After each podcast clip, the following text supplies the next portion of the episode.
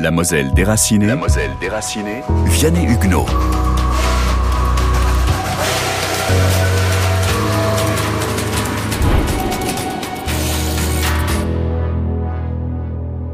Cinq années de conflits et de drames, des familles déchirées, des femmes, des enfants, des hommes déportés, exterminés. Seul un temps très long peut atténuer la douleur de telles cicatrices. Les particularités de la Moselle, 400 000 personnes déplacées, les évacuations, l'annexion, les expulsions, l'épuration, les incorporations de force, ajoutent encore dans la souffrance. Philippe Villemout, docteur en histoire, président de l'Association pour la conservation de la mémoire de la Moselle, Ascomemo à Gondange. C'était compliqué pour la Moselle parce qu'on n'avait pas euh, une histoire euh, qui était similaire au reste de la France. Et il y avait quand même une partie de la population qui avait mis euh, l'uniforme allemand, même si c'était une incorporation de force forcée, ils avaient quand même combattu avec l'uniforme allemand. Et donc l'idée quand même en 45, c'est que la France, il fallait qu'elle, c'était la France résistante, quoi. C'était la France de Gaulle.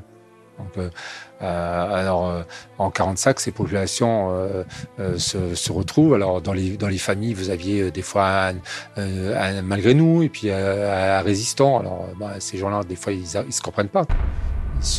Même ça va même plus que l'incompréhension, c'est qu'ils ne parlent, ils ne se parlent plus. Le temps agit pour la réconciliation les femmes et les hommes aussi. Pour les uns, la paix est une condition de la relance économique, pour d'autres, c'est une exigence morale, et cela représente aussi un effort de compréhension et requiert une certaine largeur d'esprit, ce que rappelait Jean Ast à ses élèves longtemps après que le conflit soit refermé. Il y avait un, un engouement très fort auprès de la jeunesse. Mais pourquoi? Mais parce que ils ont baigné dans un milieu familial qui leur retraçait quand ils étaient expulsés. On leur on répétait euh, dans les fêtes familiales, les communions, les mariages, on répétait tout ça. Et puis, euh, ils étaient intéressés par l'histoire.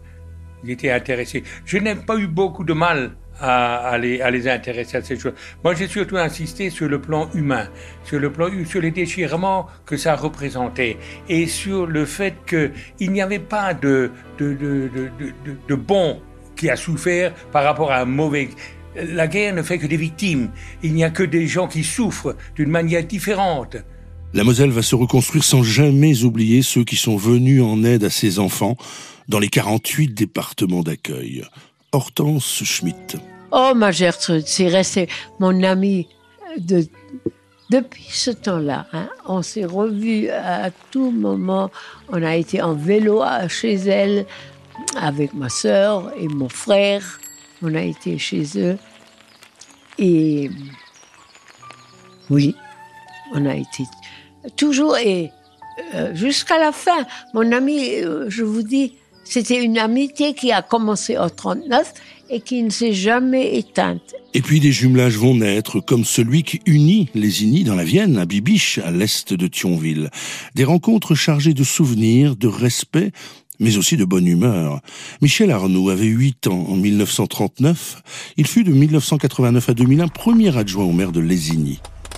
À l'arrivée à Bibiche, si les Bibichois, à leur arrivée à Lésigny, ne connaissaient pas les chopines de rouge, les Lésignois, à notre arrivée à Bibiche en juin 76, on ne connaissait pas les amerbières. Hein.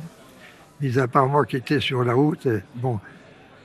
Eh bien, je peux vous dire quelque chose parce que les, les mesures d'amerbière n'étant pas négligeables, euh, le spectacle du soir, c'était pas, c'était pas négligeable non plus parce que tout le monde était bourré. Ah oui, mais alors, euh, moi, le, moi, le, premier. Hein.